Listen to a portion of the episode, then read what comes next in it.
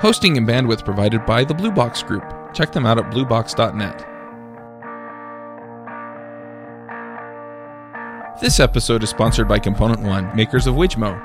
If you need stunning UI elements or awesome graphs and charts, then go to wijmo.com and check them out. Hey, everybody, and welcome to episode 59 of the JavaScript Jabber Show. This week on our panel, we have Joe Eames. Hey, everybody. Jamison Dance. Hello. Merrick Christensen. Hey, guys. I'm Charles Max Wood from DevChat.tv, and we have a special guest, Todd Parker from the jQuery UI team. Hey, everyone. Uh, you want to introduce yourself really quickly? Sure. Uh, my name is Todd Parker. I am a partner here at Filament Group in Boston. We're a small uh, web design shop. And um, I'm also the project lead for the jQuery mobile team. And previous to that, I was uh, on the jQuery UI team as well. So right. I'm both covered. Did, did I say jQuery UI? I meant jQuery mobile. You did. I'm, I was covering for you, though. It's okay. awesome. Before we get too far into this, I want to make one announcement, and that is, is that I've set up an Indiegogo campaign for the network of podcasts that this is a part of. So uh, we're trying to build a website that has all the features that people have been asking for. Mostly, it has to do with search and some RSS feed management stuff. So if you would like to support the show, then by all means do so. Um, you can do it by going to indiegogo.com slash projects slash devchattv. And uh, I'll put a link to the show notes so that you can find it. All right, well, let's talk about jQuery Mobile here. Uh, I, am a little curious. I, I, mean, I played with it a little bit, but uh, I, I haven't really had to build too many mobile sites. So can you explain a little bit about what the focus is and how it's different from the jQuery that we all know and love? Sure. So uh, jQuery Mobile started its life. Um, it's very similar in concept to jQuery UI. So it's a that's a user interface framework that's built on top of jQuery core. And so, and the difference between UI and mobile is obviously UI is much more desktop focused and mobile is mobile focused.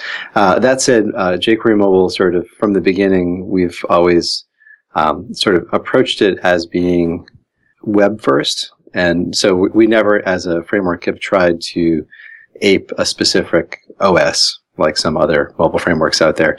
Uh, you know, we've always said, you know, it's we're sort of native to the web. You can certainly wrap mobile uh, in things like PhoneGap and create a hybrid app, um, but you know, we sort of have a more neutral, uh, webby look and feel to it. And we've also always um, sort of embraced the principles of responsive design, which is the idea that you know, there's a blurring of the lines between phones and tablets and desktop, and, and that's going to continue to happen. So, really, the holy grail here that we're pursuing is a, a single unified code base that will uh, gracefully work across all of those different devices. And, uh, you know, so the layout and UI elements will adapt based on the screen size. And, you know, also things like user input. So we make sure that uh, mobile, you know, works with both touch events and mouse events and keyboard events and all those kinds of things. So, you know, sort of embracing everything that is the diversity of the web from the very beginning. Um, and we've been very focused on, you know, the UI side of things. So, uh, you know, we do all the hard work on making sure that we figure out how to make uh, the CSS behave, uh, which is really tricky across all these platforms. So we've been very focused on that as a project of you know, making sure that the UI works really well across really every device out there. If you've seen um, our device list that we support, it's sort of insane. I you you totally stole my thunder. I was going to sound all intelligent and ask you about responsive design. So, aha, you stole my yeah. thunder too. I'm sorry, guys. We yeah, are so, thunderless now. Sorry, you were powerless. Uh, yeah, so responsive design is you know a really big deal here at Filament Group. We're uh, huge fans of responsive design. Um, we've been doing a lot of work with our friend uh, Ethan Marcotte, who's sort of the the guy that coined the term. Um, he hangs out in the office sometimes here, and we work together uh, on the Boston Globe project, which is one of the the better known uh, responsive design projects. So, you know, we we sort of came into this project with that philosophy in mind. You know, so I think when we launched, a lot of people there were two expectations that were outside of sort of what we were trying to do. One of them was, hey, isn't why isn't this just a a DOM library? that's sort of mobile centric. Uh, so basically a replacement for core. And, uh, you know, from the beginning, um, when John Resig started this, you know, he always wanted to it to be built on jQuery core and not be sort of a competitor to that. Uh, there's a lot of stuff the core team is doing to sort of make things um, mobile friendly with you know the move towards 2.0. So, so there's that happening. The other thing, the other sort of misconception when the project came out was, hey, why doesn't this look just like iOS? All I'm trying to do is build an iOS app, and and you know our response to that was, that's great. Um, there are ways of making that happen, but you know what we've I think all learned over time is that trying to mimic to the pixel any specific native platform is sort of, you know, a fool's errand, right? So, um, you know, we, we've always said, you know, we're going to be true to the web. And, you know, if people want to build themes on top of that that look a little more native, that's cool. And we have a, quite a bit of sort of a plugin ecosystem out there around that, around plugins and themes. But, you know, what we've always wanted to do is something a little more all encompassing. That sort of feels right on a lot more platforms than just a single iOS app or you know, an Android app. Cool. So, what are some of the gotchas that you run into between the different mobile browsers? So, for example, you've got Safari on the iPhone. You've got I don't even know what it is on the Android. I don't remember what it's called. It always just said Internet for me. Um, yep. But uh, you can also get Chrome or Opera for your mobile device or Dolphin or UC browser or Firefox. uh, yeah, I mean it's it's sort of madness out there. There there's a tremendous diversity in, in what's out there, and and the gotchas are are pretty huge. Um, you know, I was going to ask how different are the? Aren't they all basically at least on iOS? They're all basically just WebKit, right? Yeah, so iOS uh, definitely makes our life easier. iOS doesn't allow other uh, rendering engines on its platform. So sure. when you download Chrome, you're actually getting basically a web view with, uh, you know, Chrome look and feel. Although even in that case, Chrome has somehow managed to mess up quite a bit of things. uh, yeah, we had all sorts of crazy things with pop state and, you know, our, our, we use an Ajax based navigation model and there were some really weird things that happened in Chrome, which is unexpected. I always just called it basically a toolbar. You know, it's it's a fancy toolbar, but um, they did a lot of improvements to the web view somehow that broke a lot of pretty important things. So that's interesting. Um, yeah. So, you know, across the platforms, there's a, a, a, lot of differences, you know, so if you even pick up your typical Android device, yeah, you have all of the typical renderers out there. So you've got, you know, Firefox, you have both Opera Mini and mobile, and and Opera is sort of interesting because if you sort of are looking at the desktop perspective, Opera has always been sort of a very fringy browser. Uh, but in the mobile space, Opera is really huge. I mean, we're talking on the scale of hundreds of millions of users. Uh, really? And the reason, yeah, and the reason for that is Opera Mini, especially, um, is basically uh, optimized for low-powered devices. So if you have sort of a feature phone or a low-powered smartphone, you're going to probably either have Mini installed by default or you're going to go out and have that be one of the first things you do. Um, and, and Mini is basically a proxy based browser. So it essentially sends you a, an encoded picture of the page sort of pre-rendered on the server. And so if you have a low power device that, you know, speeds things up quite a bit. But as you can imagine, getting a picture is you know, interesting from an interaction perspective, or when you're trying to do more advanced things like use a slider or have animated page transitions and things like that. So we've had to do tons of testing across all these devices, and you know, they're they're just very different and they're very buggy. Um, so, Android is really problematic. Android is the IE6 of mobile. That's funny because the problems with IE6 were that we were stuck on this one rendering engine that was awful, and now it seems like it's lots of problems, but it's from so many different crazy rendering problems from different engines. Can you talk a little bit about the challenges and approaches you use to dealing with proxy browsers? I know Amazon has the, isn't it Silk or something? The, the Silk Fire? browser. Mm-hmm. Yeah. So what do you do to, to respond to events on a, a thing that's like rendered on the server and then sent down to you? It, it's, it's sort of interesting. So there were certain things that we had to do for Opera Mini especially. So uh, jQuery Mobile has a bunch of UI widgets, and one of the things that people also wanted that we built from the, the get-go was people really want animated tr- page transitions. You know, they want to click on a link and have something, the page slide to the side.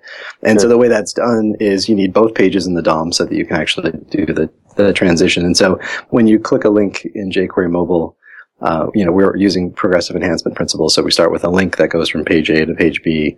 And then we have an Ajax navigation system that basically hijacks that link, uh, formulates an Ajax request, pulls in the guts of that page into the DOM, enhances it, and then does uh, CSS based uh, animated page transition from A to B. So there's a lot of complicated stuff going on there. And so what we found is that Opera Mini would do all sorts of weird stuff, and a lot of it was timing based. So you'd click a link and you get a blank page because the server, I guess, was in the process of figuring out what was happening, and it was like, oh, time's up, time to send whatever I have. So their, their would send you a server still is trying to render and, and interpret. It's still trying Yes. to run the JavaScript, right? It tries very hard. Yeah, I mean, it's it's it is rendering and running JavaScript, and it's doing all sorts of fancy things trying to keep up. Because the the promise of a browser like uh, Opera Mini is that you can go to a, a full desktop site and operate it, but it's sort of it's very slow. So it's like Sure. Uh, and the things that, that are especially slow are things that will require a repaint. So even a simple thing, if you have like a collapsible widget on the page and you click on it, when that opens up, uh, it has to go back to the server and fetch either the whole page or that piece of the page, that, that image of the, the opened version of it. Um, so anytime you're doing user interaction, it gets really heavy. So there's a lot of things that we sort of did over time for many things like First of all, we kicked them out of the Ajax navigation system because there was all sorts of problems with it losing track of where you were. Um, other things like we originally with select menus, we have a nice, pretty custom select menu and a that would open up, and that was very slow for it to parse and very slow for you to move through it. So, you know, as a default, we now, you know, when you tap on our pretty looking select menu, it actually triggers the native menu to open, and things that are native like uh the native select menu actually sort of render immediately in Mini, so it's a lot faster. So a lot of these things are little tricks to, to take advantage of whatever native capabilities are there Okay. and avoid things that are heavy. But basically, the answer sounds like a lot of custom work, or like every individual feature. Yeah, I mean, there's the thing is there's no shortcuts, and what we've had to do is just test. So we have here in Boston, I think 70 different uh, phones, uh, tablets, e-readers that we test everything on. So when we're working on a feature, uh, we'll have a theory about how we want it to work, um, but we just do a ton of iteration. So you test it out and see does it work? Is it buggy? And it, these are and these are things that like you can't go into it like you would like server side and say, okay, I'm going to write a test for this. I'm going to write the code against it, and everything's cool. Sure. Like there's a whole lot of You have to like pick up the feature phone and run Yeah. the stuff on it. Yeah. So Like, basically, it sounds like there's a phenomenal amount of man hours put into this. there is a huge amount of man hours put into this, um, and I think that's really the the the value of the library is we we spend you know a huge amount of time, blood, sweat, and tears to sort of figure out you know what's that that perfect line that you can that you can walk that gives you something that works everywhere and works really slickly in, in a better browser. And we don't do a lot of hacky stuff. So it's sort of like, it, it- and that only happens by, you know, experience and a lot of testing. And so if people are, you know, if you're a developer and you want to build a, uh, a web app or a hybrid app, you can just pick up mobile. It's very easy to use. And you don't have to worry. As long as you sort of stay on the rails, you don't have to really do a lot of testing because you can assume that we've done a lot of testing for you. And I think that's why it's become very popular because a lot of people just don't have the thousands of hours to sit there and figure out why select menus have stopped working in Android 2.3. You know, Sure. so So, there's a lot of madness. so jQuery Mobile is kind of a mix between touch functionality and making things work on a mobile device, and then you've also got all these uh, UI widgets. So it, it's sort of like enhancing jQuery so that it works well on mobile and giving you a lot of the features that you would expect out of something like jQuery UI. Um, how much of it is is enhancements that would go on top of jQuery versus some of the more uh, visual uh, elements? Hmm. I would say it's mostly UI focused. So we've added a few things like there are, uh, you know, tools in the library that, that give you orientation change events and touch events and things like that. We tried normalizing those. So there are utilities like that in the library. Um, and, but pretty much the, the majority of what you're getting with the library is a set of UI elements. So you have a full set of form elements, you know, sliders and, you know, inputs and all that kind of good stuff. and things like accordions and collapsibles and panels and pop-ups and overlays and dialogues and all that kind of stuff. So, and those are the things that you're going to get in the library is a lot of UI widgets that have been um, tuned for mobile and touch, but also work just as well on desktop devices as well. Um, and you know, trying to tackle some of the harder problems out there. So, for example, if you've ever worked on a responsive design project, one of the really hard things to to get to work is tables, right? So imagine you have a financial report. It's got 12 columns of data. You have to see them all.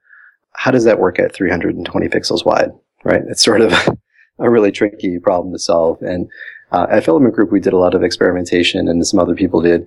And as a library, we said, you know, there's two patterns here that we think are interesting. And so we built those as widgets um, in the last release. And so, for example, if you have uh, a table of data, you can either use a reflow mode. So basically each column of data now at a small width basically stacks. So you end up with the column header becoming a label and the cell contents becoming data. So it's sort of like labeled data pairs. So that works really well if you're presenting, say, a list of movies or stuff like that that doesn't need a lot of comparison across columns. And then we have a column chooser mode that basically you just start with a plain old table, you add one data attribute and it will let you, um, as the screen gets smaller, you can choose which columns are most important and the, the lesser important columns will drop away and be hidden but we inject a button and a little menu so you can hit the button and you can, as a user, choose which columns you want to see. So, you know, those are both things that are, would be really hard to build, but, you know, we do a lot of the heavy lifting for that. So you can just sort of add one data attribute and, and tell us which columns are most important. And now you have a, a fully responsive table. So that's what we're trying to do is really solve the harder problems that people would probably punt on if they had to sit there and invent it from scratch. That's really cool. So one other thing I want to ask about is, um, let's say that I've built desktop full width application and I start doing some of the doing some of the responsive design and things to it. What yep. kind what kinds of things am I going to run into as I start plugging jQuery mobile into it if it didn't have it before? That's an interesting question.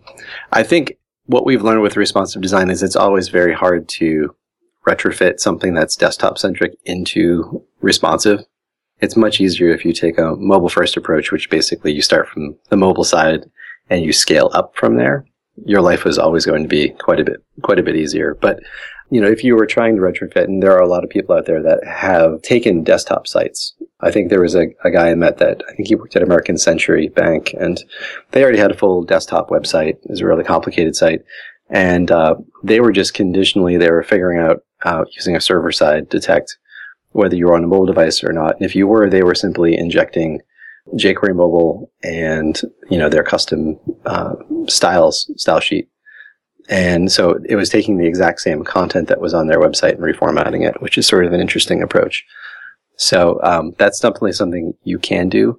I think the things that people find a little challenging when they're using mobile for the first time is because if you use all the features and you do use the, the Ajax navigation, you know, there's a little bit uh, of a different approach in how you handle things like scripting because you're not hooking into DOM ready anymore. You know, the page is already there and a new page is being pulled into the DOM.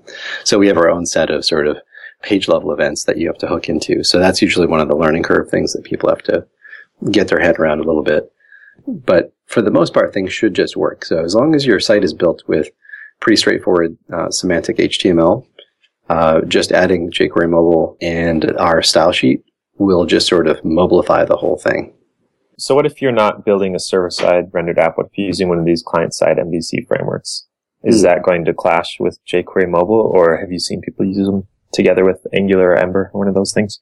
Absolutely. So, you know, as a, as a library, that's something that we definitely spend a lot of time thinking about. It's nothing, just like how jQuery doesn't sort of get very prescriptive about which framework you should be using, we're trying to be neutral and so, and let lots of people sort of fill in that part of the ecosystem.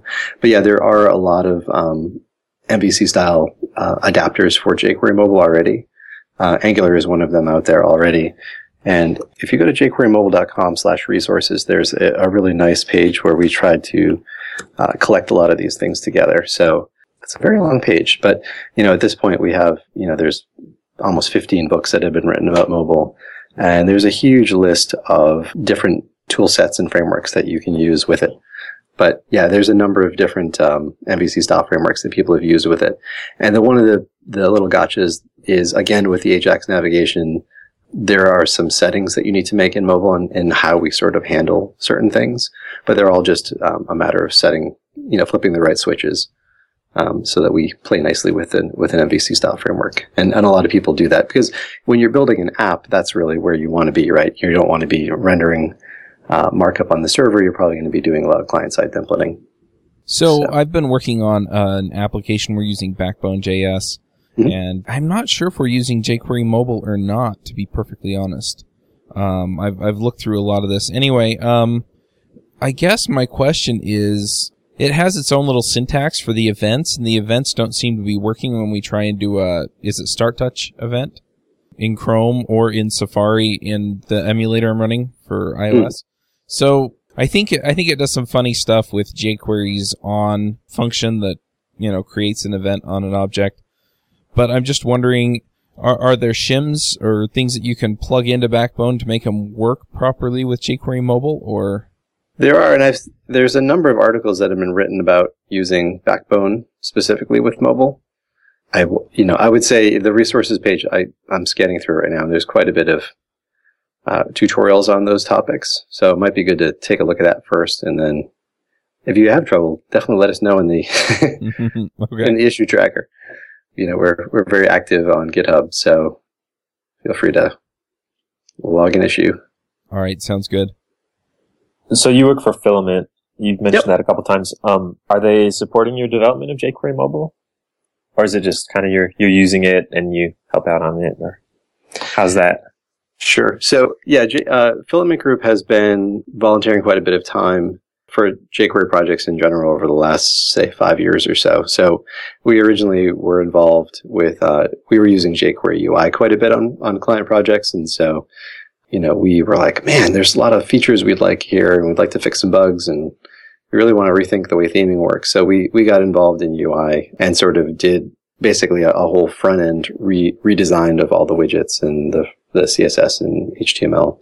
Uh, and along the way, we, we came up with a new theme framework and um, a web based tool called Theme Roller that lets you create your own themes. And so we did that over the course of about two years. And, and from there, you know, John Resig asked us to, to help sort of lead the mobile project. So that was three years ago when we started that. So as a company, we've been, I think we've probably worked 7,000 hours on the project or some crazy amount like that.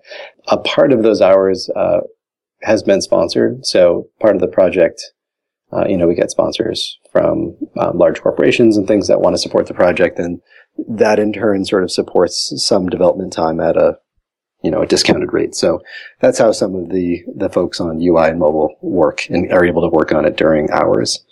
So it's a little bit of a mix. It's like majority of it is donated time and it's sort of different people here at Filament Group that plug in. And, um, so it's been, and it's been a really interesting process to sort of run a, a you know, a large scale open source project like this. Do you want to talk about some of the, I mean, you, you're such a huge project both in terms of number of people using it, but also the scope of what you cover. How do you organize it and make sure people are working on things that are useful and, and keep track of contributions and stuff? Yeah, it's it's just one of those things. I guess we spend a lot of time in the GitHub issue tracker and looking at pull requests and things. The thing that you'd probably be surprised about is that the jQuery project in general is fairly small, and the number of people that are working on core and even UI and, and mobile are all fairly small teams. So, uh, mobile right now has probably eight people, sometimes ten people that are you know day to day contributors, and then we have lots of uh, help from the community, people doing pull requests or helping us with issue triage or just reporting issues. And so, oh, wow, thought it was a lot more than that. Yeah, it's you know it's a it's a small group, and even that is fairly big, even by jQuery project standards. Something like UI probably has a smaller team than than even mobile does. And so yeah, the people that are sort of keeping all of these projects going, it's a it's a pretty small number of folks out there that are that are at least providing the the day to day, you know, eyes on everything. And so you know, and th- that's why you know we are always out there seeing if there are people that are that are fired up and active. Usually, we find people on the the uh, the issue tracker that are you know working on a project and they're logging a lot of issues and and or doing pull requests for things they fixed. And and we try to, as a project, be very open and say, hey, it seems like you're really active. Why don't you come aboard? And we've had really good luck getting people you know that just were you know, fired up and that wanted to help out the project. So I do encourage anyone that, that wants to help, you know, reach out to us through GitHub and, you know, we're, we'd love to, you know, to have more contributions from folks. And, you know, there's also a mixture of other things of those people that I mentioned on the team. Some of those people are sponsored. Um, so we have uh, a person who works at RIM who uh, works on jQuery Mobile part time. We have a really great developer, uh, John Bender, who works at Adobe. Uh, he's been working on uh, mobile full time. We have uh, a person who works part time. He's from Jive Software. So we have some people. Um, we have one person who works at Intel. So we have different people that work for companies that that are using jQuery Mobile for parts of their um, either their tooling, if you're Adobe, or they're working on using jQuery Mobile for products, as in the case of Intel. And um, so you know, it, it's in their best interest to have somebody on the project who can you know, make sure that it has good momentum. Sure. And, you know, my, my job on the project is, I think, just to sort of help sort of guide us and, and make sure that we're sort of on track in terms of listening to what the community wants and um, that we have, you know, a very regular release uh, schedule and things like that. But, you know, it's, it's always a lot of negotiation. Since uh, Microsoft kind of officially blessed jQuery a while ago, have you seen uh, much of the way contribution for the Microsoft corner and um, especially now that you know Windows Phone is around, is is there been a lot of contribution to make jQuery Mobile work well on Windows Phone? That's a good question. Yeah, we actually have had um, on and off uh, contributors from Microsoft on the project, which has been really cool. So, and one of the things that, that Microsoft did is they created their own Metro theme for Windows Phone. So if you're using, if you built a UI using jQuery Mobile, you can basically just toss in a, a CSS file and it completely changes the look and feel to look like a native Metro theme. And I think we've actually seen a number of companies do that. RIM, for example, just recently came out with a really polished BlackBerry 10 theme for jQuery Mobile as well. So, and that was sort of an interesting thing that we were hoping would happen. So, like I said in the beginning, mobile was always, you know, very web centric, fairly neutral in our look and feel. We didn't want this to look like any particular platform because there's nothing weirder than sort of going to a website on your Android phone and it looks like iOS, right? Like, so, so do you think uh, Apple's going to contribute an iOS theme? Uh, no. yeah, I was going to say I wouldn't hold my breath. I am not holding my breath. Uh, that said, though, like there's a really great designer um, who actually has created an iOS theme. So if you are using mobile, there's now a really nice theme that looks like the uh, the Holo theme, which is the newer Android look and feel.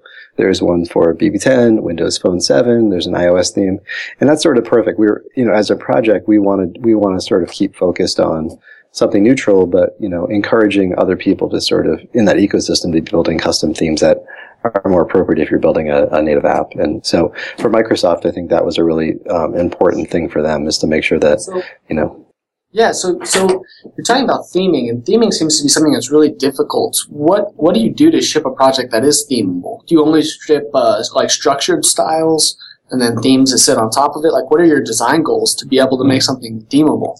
Yeah, that's that's a really great question. It's tricky.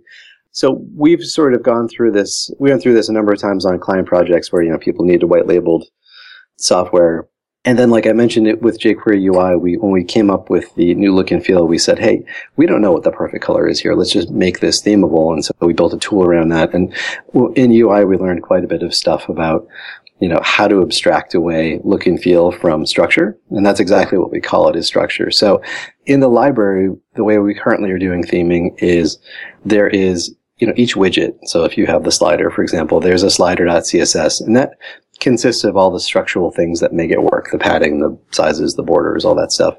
And then we have a theme style sheet. And the theme style sheet is very generic. It's not widget specific in any way. So and a theme basically consists of colors and fonts and things like that. So, and we, within the theme, there are things called swatches. So we, swatch A, you can do A through Z. And each swatch basically consists of uh, like a bar, uh, a normal page background, and then typical button states, you know, so the normal state, the hover state, the press state, and then there's an, and so for each one of those collections of things, you can apply them to a widget. So if I have a button on the page, I can just say, we're using a lot of data attributes for configuration. So we'll say data theme A, and that will make it black. Change it to data theme B, it'll make it blue. And so we're basically letting these, uh, the colors sort of flow over the structural styles. From a technical perspective, they're actually flipped. Um, but that's sort of a, a minor detail. So there's a really clear separation between just setting things like gradients and colors and fonts and things and what sort of defines, you know, the widget itself. Got it. So, so it's really just structure versus style. Yep. Yep. Cool. Um, is and is the style mostly CSS or are there actual JavaScript components to it? there's quite a bit of JavaScript involved, um, but and one of the things that we're doing right now in the latest release is because we're using progressive enhancement, we want to start with really simple markup, right? So if you have a, a list view, you know, the basic markup for that is just an unordered list and you have some linked list items, right? So really basic stuff. Uh, once you add one data attribute to say, hey, this data role of list view, we go through and we were adding quite a bit of classes for you. So your markup could be really simple. And we're using JavaScript to add a bunch of classes for these button states and all these good things. And so there is JavaScript for basically decorating markup. And one of the things that we're doing in this latest release is um, we're actually refactoring that side of it quite a bit to reduce the amount or even the need at all for using JavaScript to um, enhance things. And So the way we, oh, go ahead. Are you saying that the themes also include HTML as well, HTML customizations? No, it's more that um, the the way we actually will do it is if you have say a list view, the JavaScript right now is looping through, and on each list item, uh, it's adding a class of UI button A. If you said that you wanted Swatch A for that, so it's adding a class that applies the buttony look to each to that list item, and then we might add another class that adds an icon. So we're using lots of stackable classes to sort of build up the theme. So if you have just a div on the page, you can add, you know, a class of UI corner all, and that will add our standard theme border radius to all of the corners. And you can add another class that's shadow, and another class that's bar. And so each one of those things sort of eventually build up a rounded corner, drop shadow, bar looking thing. So that sounds a lot like object-oriented CSS, where you have Yeah. specific classes or whatever for, for portions of, of mark or of, of not functionality. I don't know. Someone give a Yeah. good definition of object-oriented CSS. I'm kind of butchering it, but it sounds a lot No, like what you described. That's exactly what it is. That's, uh, you know, props to Nicole Sullivan for that idea. Uh, so that's exactly what we're doing right now is lots of stackable classes that are sort of, uh, you know, very narrowly defined so that we can just, re- so we can reuse those over and over again. And so that way we, we add the same corner class, whether it's a, a button or a list view or, you know, whatever. And that way it's a very consistent corner radius and we're keeping our, our code, you know, very clean.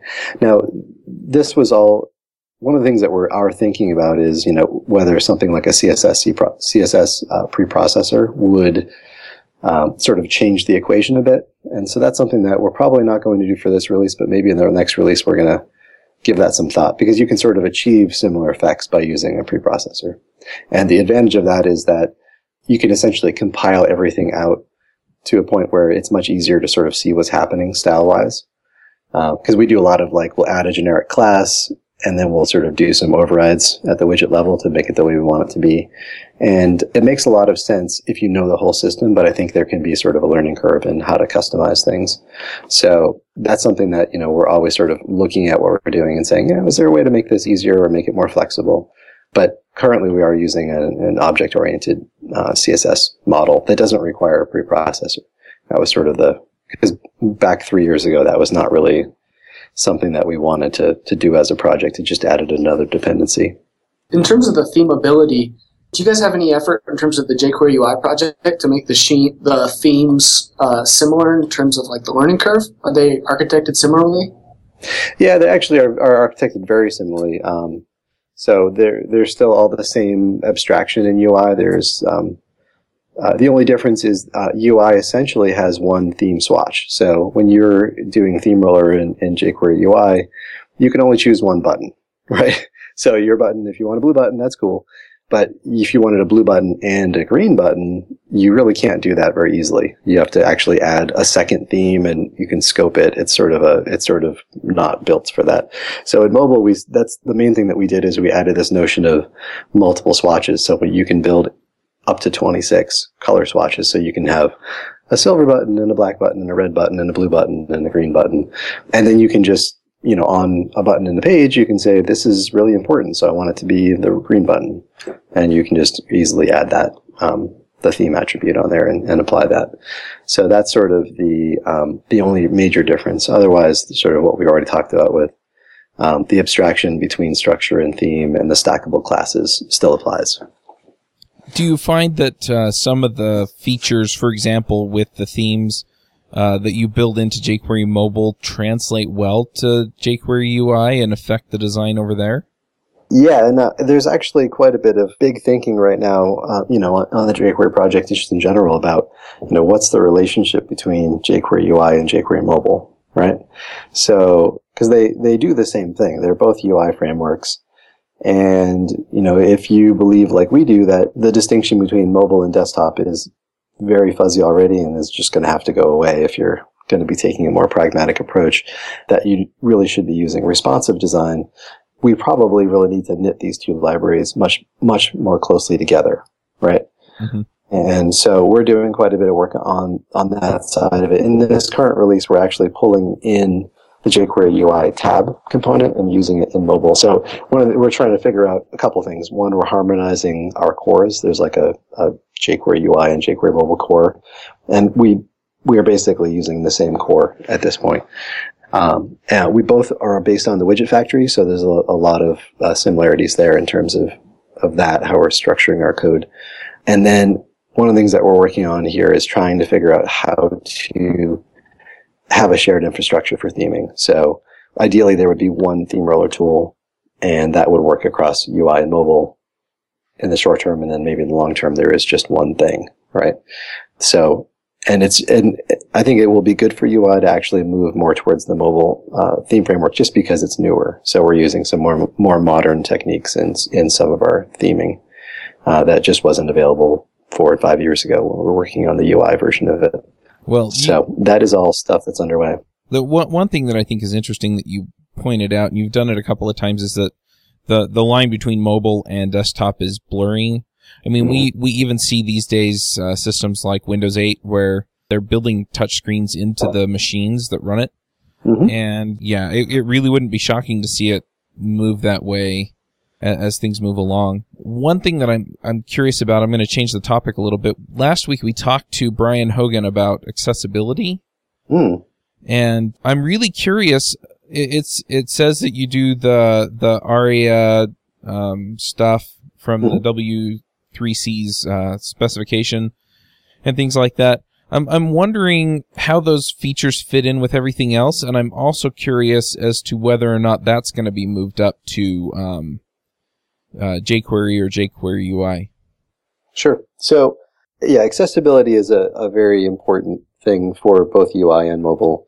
And in its current state, both UI and mobile are accessible, and we both do use ARIA uh, pretty extensively throughout our, our widgets and, and give quite a bit of thought, not just to ARIA, but things like you know tab focus and keyboard input, because that's you know it's it's all well and good that you know that something is widget X, but it's much more important that you can still actually use it. And um, so we we have both projects have spent a lot of time thinking about accessibility, working with folks that are in the accessibility community, and um, trying to you know do the best we can to to just make it work, right? Because accessibility is a really hard thing to get right. And um, you know, when we were we actually wrote a book, a Filament Group about progressive enhancement and how to build you know rich UIs that were accessible to everyone. And so access, you know, building an ARIA and things like that were really important back then.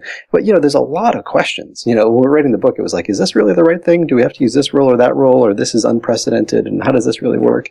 And so what we're trying to do as libraries have it, have it just work so that you, as long as you're using UI or mobile, it's accessible and you don't have to do any work. You don't even have to know what's happening, but it's there.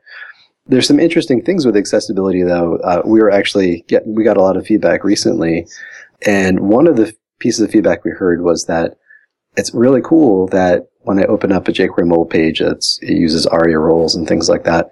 But when somebody uses jQuery mobile within a packaged native app, like as a hybrid app, that they actually don't want to hear any of the ARIA roles in that context. It's confusing, which sort of surprised me.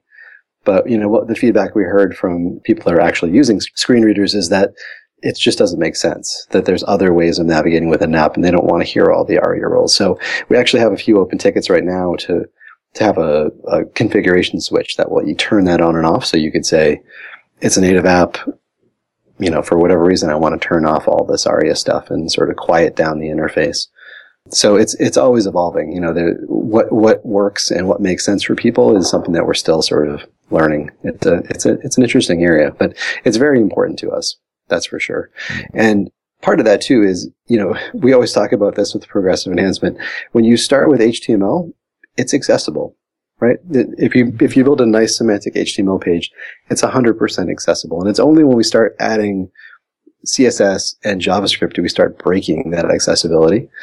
And then we have to put great care back into adding keyboard shortcuts and adding ARIA roles and states and regions and things like that to start describing these more complicated interfaces. So uh, the fact that we use progressive enhancement is also nice too, because if you're if you want, you can flip off JavaScript and you should still have a very usable experience. We're still using links and form elements and the whole library is sort of geared towards making you write good semantic HTML.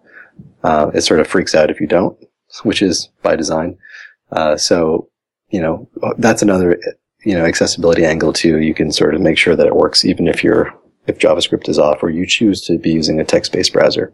Yeah, one, one thing that came up after doing the accessibility uh, episode, and this is something that I think the rest of the panel will be interested in as well, is that our transcriptionist actually sent an email to uh, my assistant, who's the one that provides her with the audio files, and she actually mentioned that her son has a hearing disability. Mm. And so it was very interesting to me to know that you know it, it's it's everywhere the mm-hmm. accessibility mm-hmm. issues and just you know being able to take care of that. I love that it's kind of a a no brainer thing with with jQuery or at least you know it's getting there with jQuery mobile so that you don't have to think about it you just have it. Yeah, I think I think what we found is it's much better to sort of use the framework in some ways to sort of get people to do the right thing. You know what I mean? So I think being slightly opinionated as a framework is good because, you know, we don't advocate that you serve up an empty page and that you populate it later. you know, we recommend that you start with a page that's fully functional and then you layer on all this good stuff on top of it. And I think that's just important. And I think that's also sort of very much in line with the, the philosophy of jQuery, right? When jQuery came out, it's very, it was all about, you know, making everything work cross browser and making it work in a really simple way. And, you know, I think that's sort of the spirit that we are trying to do with mobile, which is, you know, lowering the barriers to do the right thing. And that, that takes on a lot of facets, right? So we've already talked about the fact that this works with screen readers and it works on pretty much, you know, any uh, device you might want to use it on out there. The other part of accessibility is is lowering the developer barrier, right? So mm-hmm. as a as a project, we we were one of the first projects to use um, a lot more data attribute based configuration. So you can actually use the library and configure these widgets, but you don't have to write a line of JavaScript at all. And, you know, people that are great JavaScripters will say, ah, that's garbage, you know, it slows things down, blah, blah, blah. And you can, you don't have to use that. You know, these are regular old jQuery plugins, but it's really amazing to, to see people that were designers or that were just educators or in government, uh, you know, using jQuery mobile to build stuff that you know, can reach everyone and is accessible and it's very easy for them to actually build these things. They don't have to spend $200,000 and hire some fancy firm. They can, they can build a pretty solid looking web app just learning plain old HTML. And I think that's, I think lowering the, the access barrier on the developer side is, is equally important, I think, for a, a library or framework. So uh, that's something that we're really proud of as well. One, one other thing I want to ask you about, you keep bringing up prog- progressive enhancement. Mm-hmm. And you just talked about how you take a basic HTML page and then just uh, layer stuff onto it. Is that what you mean? Exactly. So the philosophy with, with progressive enhancement is pretty simple. It's just imagine a world where HTML, where uh, CSS and JavaScript didn't exist, and and you just have the semantics to express yourself of HTML. So you sit there and you say, okay, I've got, you know, this form or I have this content, you know, based on what the limited vocabulary I have in HTML semantics, how do I express that as richly as possible? And once you've done that, and only when you've done that and things work and make sense, you then start thinking about what happens with CSS and JavaScript? And you know, I think that's, and it's, it's a very future-proof kind of approach anyway, because, you know, HTML is always going to be around. It's been here forever, and it's sort of like the cockroach of technologies, right? It's always going to be here. And so having a nice, clean, semantic, well-structured document is, is just a really great thing. You could pull out a jQuery mobile and put in some other stuff or your own custom styles and scripts and, and just sort of give that new life. But so, you know, I think that's a really good thing. And we, you know, the other side of the, the coin from progressive enhancement is, you know, this idea of graceful degradation. So, you know, we build something and when it breaks, we give them some alternate content, you know, uh, which is okay in theory. And sometimes we do use that technique. But in general, you know, it, it sort of relies on the developer to sort of create two different experiences. And a lot of times when time is short, they just punt on it, right? So it's much easier to say, you know, build, build the simple HTML form and then we'll give you the WYSI sliders on top of that. But in the end, if you shut off JavaScript, it still works. And I think that's been another reason why mobile's been very popular is, you know, it's, it does use JavaScript. It's a JavaScript library, but it's also, um, based on plain old good HTML semantics. And I think you'll see, you know, there are projects like Bootstrap, which is now insanely popular. And that also takes that similar approach, right? It's pretty clean uh, semantic markup with some classes. And if you want some extra interactivity, there are some plugins you can add on top of that. So that's sort of even taking that a little bit further. And I think that's definitely a, a really nice, solid foundation to build anything on top of. Hmm, I like the approach. I really like it. Um, if I'm building my own library, how how do I take that kind of approach there? I mean, is it the same kind of thing? Just okay, how do I make this a little bit better? How do I make it a little bit better? And does it still work when the JavaScript's not there or has an issue? Yeah, exactly. I mean, the the approach that we talk about quite a bit in our book is sort of this X-ray approach. So if you look at something that's really slick, you have to sort of look through that and figure out what, what's trying, what you're trying to communicate with it. You know, the slider is the simple example, right? So you have a, a cool slider but really what you're trying to do on the slider is usually set a numeric value, right? So you could just start with an input type of number. You can set your min to max attributes. You can set your value attribute. And then what you can do is you can then write the JavaScript to first of all be cautious and say, are you a capable device? And there's different criteria, feature test based criteria you can use to decide that using tools like Modernizr. But, you know, once the script has determined that, okay, this browser can handle a more enhanced experience, what we usually advocate doing is, you know, using JavaScript to sort of parse those HTML attributes, you know, parse the richness that's already in the HTML and then use that to configure your widget. So you're parsing the min max value attributes, the step attribute, those kinds of things, and plugging those into the JavaScript widget and then creating the enhanced experience on top of that. The cool thing is it's easy to configure because you're just doing HTML. And if there is, if there isn't a native uh, attribute for something, you know, you can use the HTML5 data dash attribute kind of thing to make up your own, which we do quite a bit on mobile. But, you know, it's, you don't have all this text strings and stuff embedded in some sort of JavaScript config. You're, you're instead just uh, writing the markup into the page and letting the script figure out how to configure itself based on that. Um, so that's sort of, you know, a simple example of how you would use progressive enhancement. You know, you can take it pretty far. We actually at Filament Group wrote a really cool plugin called Visualize. And the way Visualize works is, you know, let's say you wanted to do a pie chart or a line chart or pie chart, uh, bar chart on the web. Normally that's going to be done in some tool like Visio or Excel or whatever and exported as an image, which has really very little meaning. So if you're on a screen reader, even if you're a good web developer and you wrote an alt uh, description for that, you know, what do you think that alt text is going to say? It'll say like chart of 2013 sales data. you know, great. That doesn't mean anything to me. So Visualize sort of takes that approach uh, of progressive enhancement, turns everything on its head, and says, well, what are you trying to communicate in that chart?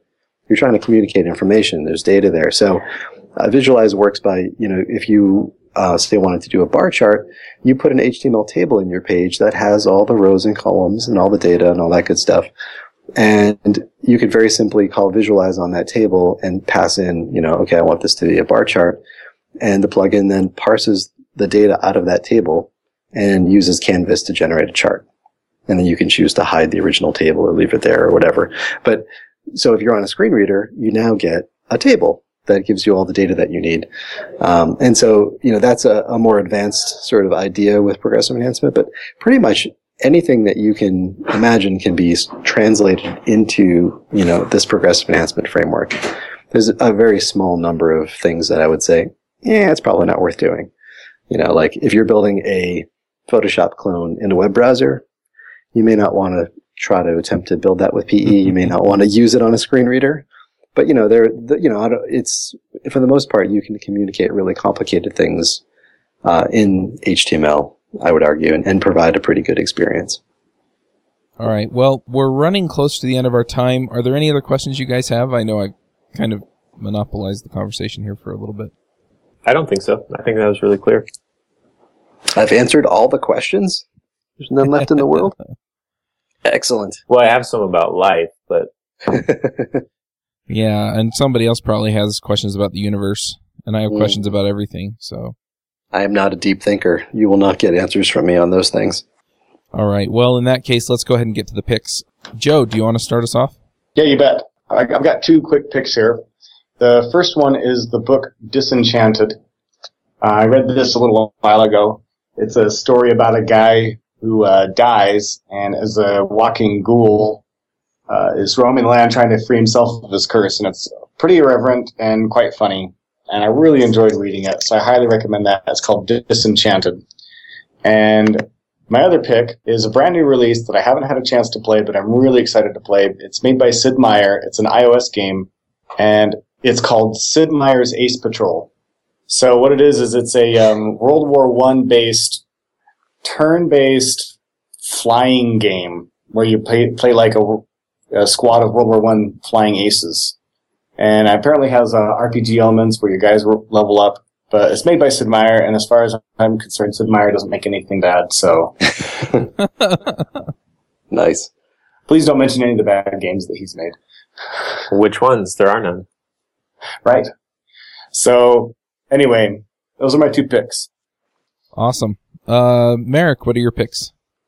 My first pick is going to be a musician, actually two. It's called Zeds Dead and Omar LinX, and it's like this really cool mix of like electronic wub wub wub wub wub dubstep with rap, and it's kind of a weird name. Zeds Dead and Omar LinX. I'll put the link in the show notes. And then my second pick is Require.js. I think James Burke has done a fantastic job on it, and I, I still enjoy using it after oh man, two plus years, three years. Awesome. Now, because you're younger than me, that means your music is automatically cooler than the music I like. So I have to pay attention to that. I'll have to check it out. Nice. Yeah, I've I've recently gotten onto a project that's using Require.js, and holy cow, it makes things so much easier. Jamison, what are your picks? So I have three. First one is Ember101.com. This is a series of introduction to Ember videos done by Ryan Florence, who's a, a guy here in Utah. Mm-hmm. And they're really good. They're probably the best gentle introduction to Ember that I've seen so far. Um, the second pick was just a little tool that was invaluable for adding my funny pictures to some conference talks I did recently. It's called GIFsicle. It's just a little command line util to manipulate GIFs. So you can slow them down, speed them up, um, just expand them, shrink them, um, you can do all this stuff with like FFmpeg and Bash, but it's just a nice wrapper around that. So most of the things that you want would want to do with a GIF, you can just do with one little command line flag. And my last pick is it's a tool for bundling Vim plugins or, or installing Vim plug, plugins, I should say. It's called Vundle. Um, I was using Pathogen before, and Vundle is a million times nicer because it gives you a really nice syntax for specifying the plugins that you want to install right inside your vimrc file. So you don't have to hack together your own like ghetto thing that everyone everyone always creates with Pathogen where like either you embed Git submodules or you have a little script that downloads these list of files you create yourself. So basically like does all the work for you. It's pretty good. Those are my picks. Cool. All right. So I'll go next. I've ordered a couple of things off of Amazon recently that I'm really excited about. One of them is the D-Link SharePort Go. It's uh, basically a wireless router, except that it has, uh, like most wireless routers, it has the, the Cat 5 or Cat 6. Uh, I forget what the plug's called, but anyway, so you, you can plug it into the internet in your hotel room and stuff. But if you're somewhere where you can't plug it into the internet because you don't have a, a Cat 5 or Cat 6 connection, you can actually set it up so that it gets its internet connection from the hotel wireless, and then you can connect all of your devices to this device. And uh, so then you basically get the benefit of being able to have five or six devices um, on one connection on the hotel system. The reason that it's nice is that when you're traveling, a lot of times the hotels will only allow you to have one or two devices on your on their wireless, and so this is a way to get around it. The other thing is, is it has some security features so that if you're on some insecure Wi-Fi, um, you can just hook this thing up and uh, off you go, and you're you're working on a more secure wireless. So I'm really excited to try it out. I'm actually heading out to Denver as soon as we're done here, so that should be cool. What if it's terrible? Are you going to unpick it next week? what if it turns your internet upside down? Uh, then uh, I don't know. So Chuck, does it just produce its own Wi-Fi, or does it actually have hard wires for you to like plug in your own devices, like through a chat, uh, you know, wired connection?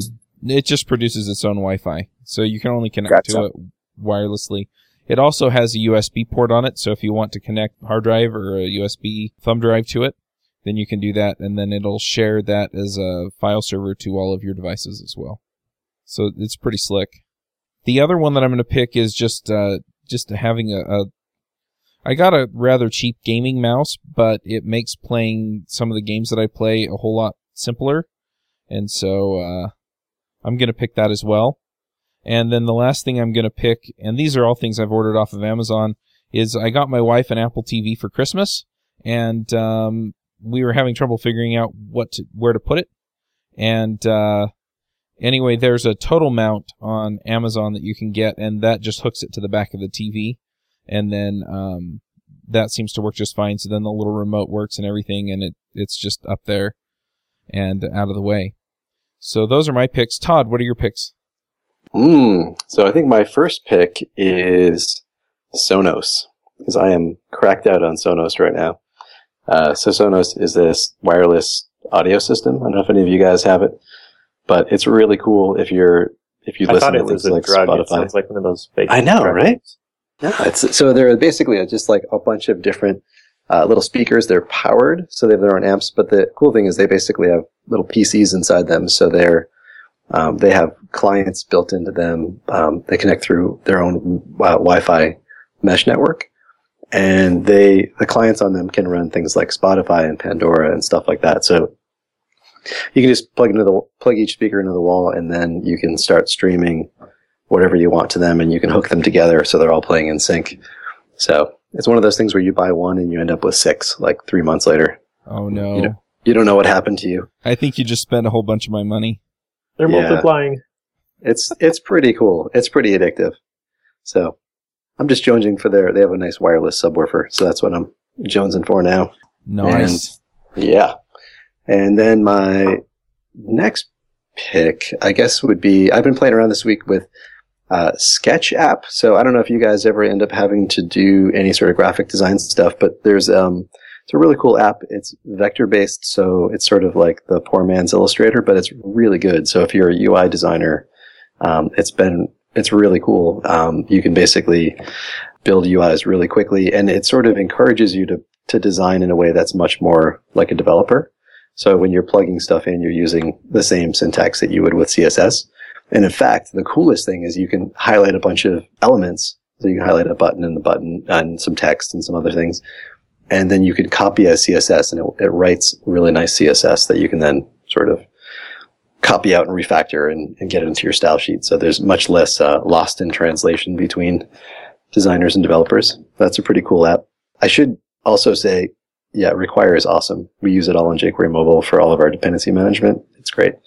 Um, I don't know, man. We should give a shout out to GitHub. We should all just give GitHub a big hug right now because our lives are so much better with GitHub. That is so Uh, true. I have to say, um, I forgot another pick that I wanted to do, and that is iOctocat, which is an iOS app for GitHub. I've been trying it out, and it is freaking awesome. So Yeah, that's for iOS. Yeah. Really? What does it let you do? it basically gives you like a list of all your news and activities. It'll show you all your repositories, all of your organizations, your gists, uh, all that stuff. You get access to all of it through your iPhone or iPad. Very cool. So, um, yeah. So GitHub is always it's it's not really on my list, but come on, we have to say we love GitHub. Uh, the other tool we've been using a ton here is Grunt. So we use, um, thanks to Ben Alman for his awesome little tool for automating all of our all of our front end lives. So we've built a lot of tools around Grunt, and uh, if you haven't used it, it's it's pretty awesome. So we use it for concatenating files. We use it for exporting SVG graphics and all these fallbacks. It writes CSS for us. It does all sorts of stuff. So Grunt is great. And lastly, I've been wasting way too much of my life working, uh, playing the Lego Batman is the uh, DC superhero edition Oh, for man. iOS. I just have one more level. I'm on the final battle right now, but it's a blast. I've been playing it with my five year old. Oh, More of my money right there. I don't Yeah. have a five year old, and I'm going to play that game. you don't need one, man. It's great. You can unlock like every every possible superhero. So, but it's fun. It's so you play it on iOS? Yep. And you can play it multiplayer? No, that's the one bummer. You can't do multiplayer on this. I'm currently also in parallel working through the, the Lego Star Wars on Wii, like the all six movies. And that one's multiplayer, which is way better. Yeah. So this is this we is have good on those for- train. Yeah, we have those for the Xbox. We have Yeah. uh, Star Wars and Indiana Jones and The Hobbit. Yeah, they're a blast. And they're fun. They're way fun. So this is one just to play by yourself when you're on the subway, but it's good. Do they have this for like Xbox and stuff? The Batman one? Uh, I'm not sure. I think they do though. I think these are all like ports of the the DS version or something of all these. Yeah, I think I think all these. It's like last to iOS, but yeah, I think they're all on Xbox. All right, cool. Well, you just spent five five of my bucks, so there you go. five chuck bucks gone. Boom. All right. Oh, you have to upgrade your guys too. So sign off another five bucks for some extra coins. Oh, I don't know. You need Flash. You need the uh, Green Lantern. Don't deny it. oh, I'm I'm a cheapskate. It's it's funny because I will buy the games and then I refuse to buy upgrades, which is kind of weird to me now that I think about it. But anyway, all right. Well, thanks for coming on the show. It it's been awesome. It's been really fun to talk about this, and hopefully, some folks will go out and build some awesome mobile web apps and do some cool stuff with some of the hybrid app things that you can do as well. Very cool. Well, thank you for having me. It's been a lot of fun. Yeah, thanks for coming. It's Thanks, been really educational. Definitely. Excellent. All right, we'll talk to you later. All right. See ya. Thanks, guys. Yep, Bye. bye.